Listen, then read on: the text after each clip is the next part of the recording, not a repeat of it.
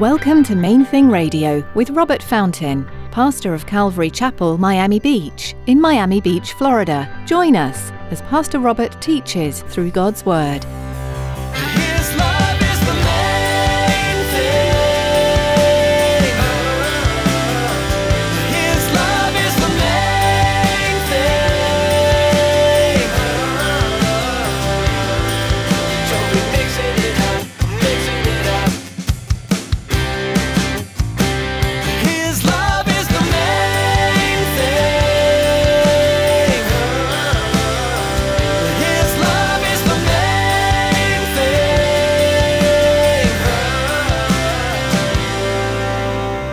Bible says that in the last days, the love of many will grow cold. And they're going to be lovers of pleasure instead of lovers of God. And if you want pep talks and feel good sermons, they abound. But if you just study the Bible, it ain't all going to be like that. You are living in a time where the world is pretty dark. Today, you learn from Pastor Robert's message that in the last days, people will be lovers of pleasure instead of lovers of God. Be sure to stay in communion with the Lord. Don't let your heart grow cold towards Him. Stay in the Word and stay in communication with Him. Stick around after today's message from Pastor Robert. I have quite a bit of information that I'd like to share with you. Our web address, podcast subscription information, and our contact information. Now, here's Pastor Robert in the book of Matthew, chapter 20, with today's edition of Main Thing Radio. His love is the main thing.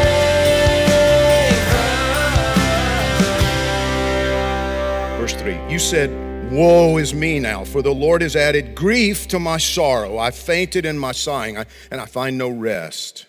Thus you shall say to him, Thus says the Lord, Behold, what I have built, I will break down, and what I have planted, I will pluck up.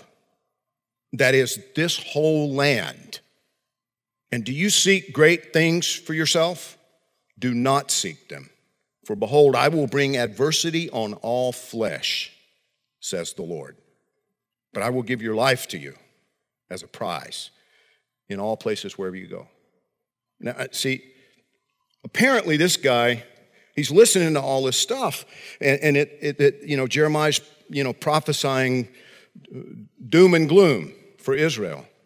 And, and Baruch's getting upset. He's got some ambitions. I mean, he's got, you know, he has some things he wants for himself. And God confronts it. He's discouraged. And God says, Oh, it's going to be worse than you think. And you need to stop seeking great things for yourself and just be grateful that I'm going to keep you alive. See, that's kind of the context.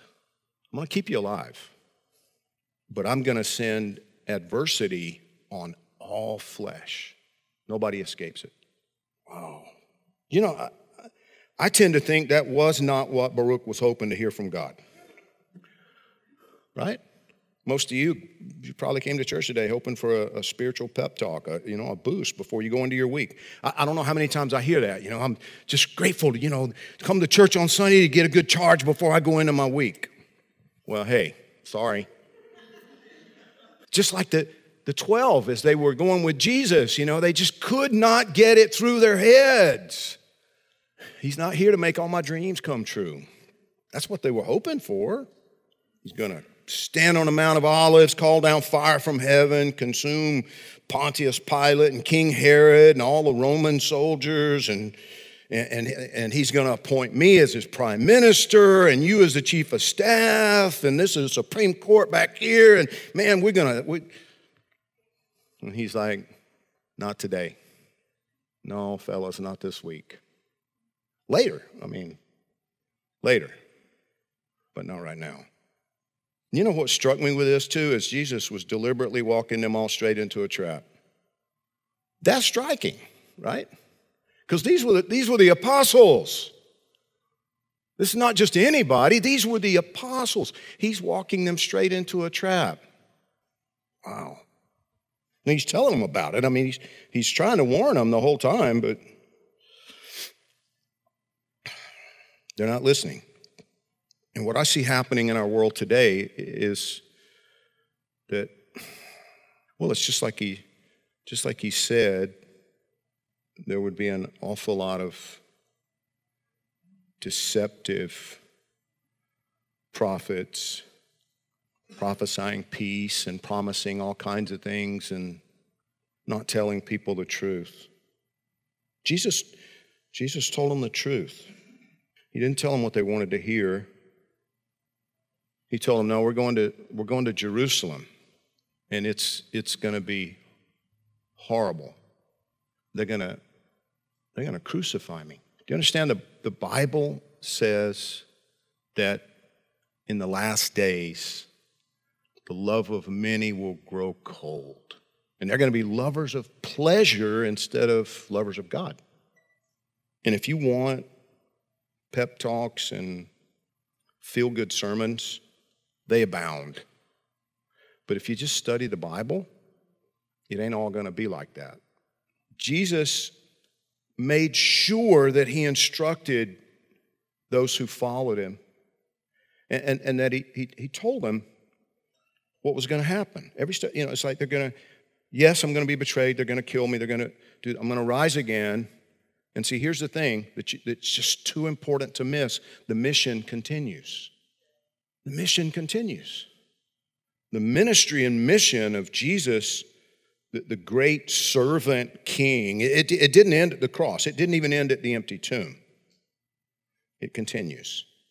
I know he hung on the cross, and, and, and John 19 30 records the fact that he said, It is finished. And then bowing his head, he gave up his spirit. But see, when he said it is finished, he wasn't talking about his mission.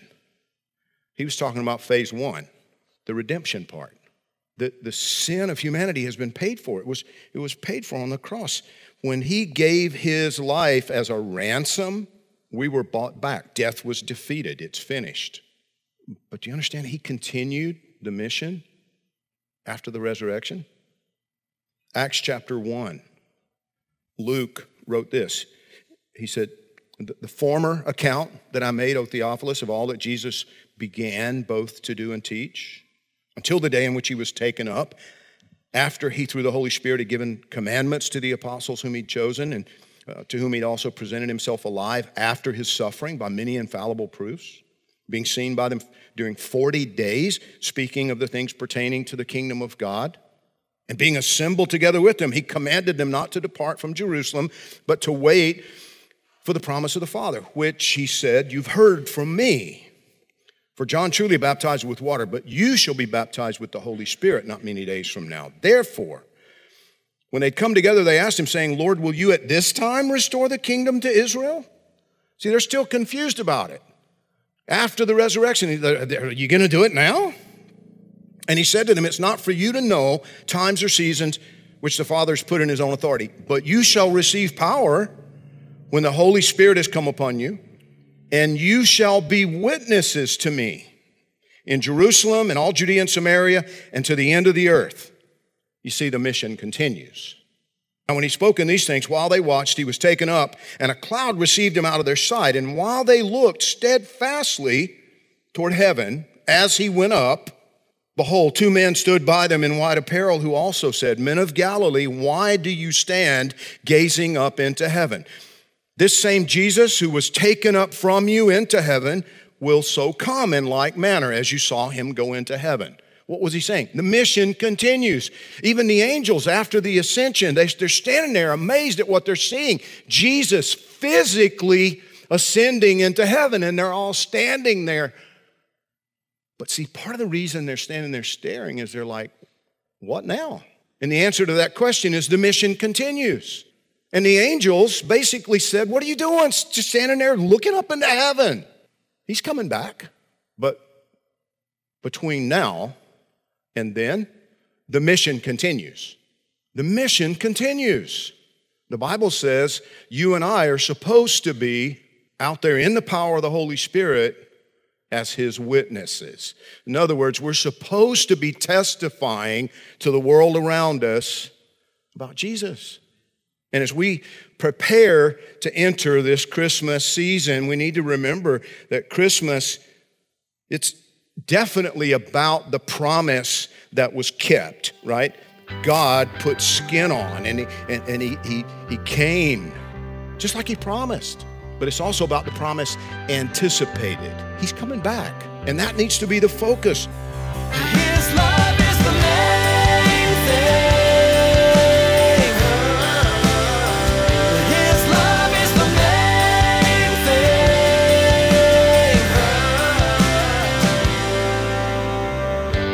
First book of the New Testament informs you well about the Son of God, Jesus Christ. It details his birth and life, his ministry, and then his death. But it also tells you that he rose again. Jesus is victorious over death.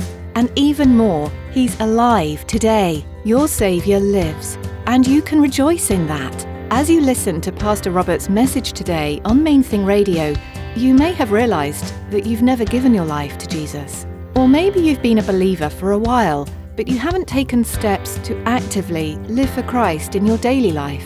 Today's the day to change that. You can start right now. We'd love to talk to you.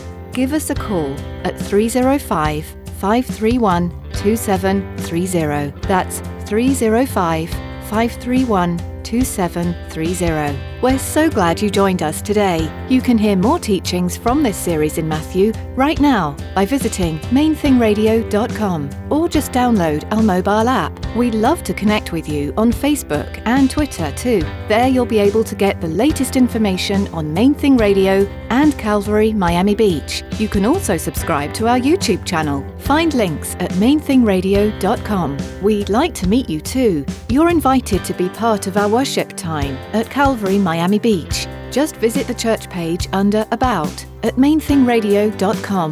That's all for today. Thanks for tuning in to Main Thing Radio.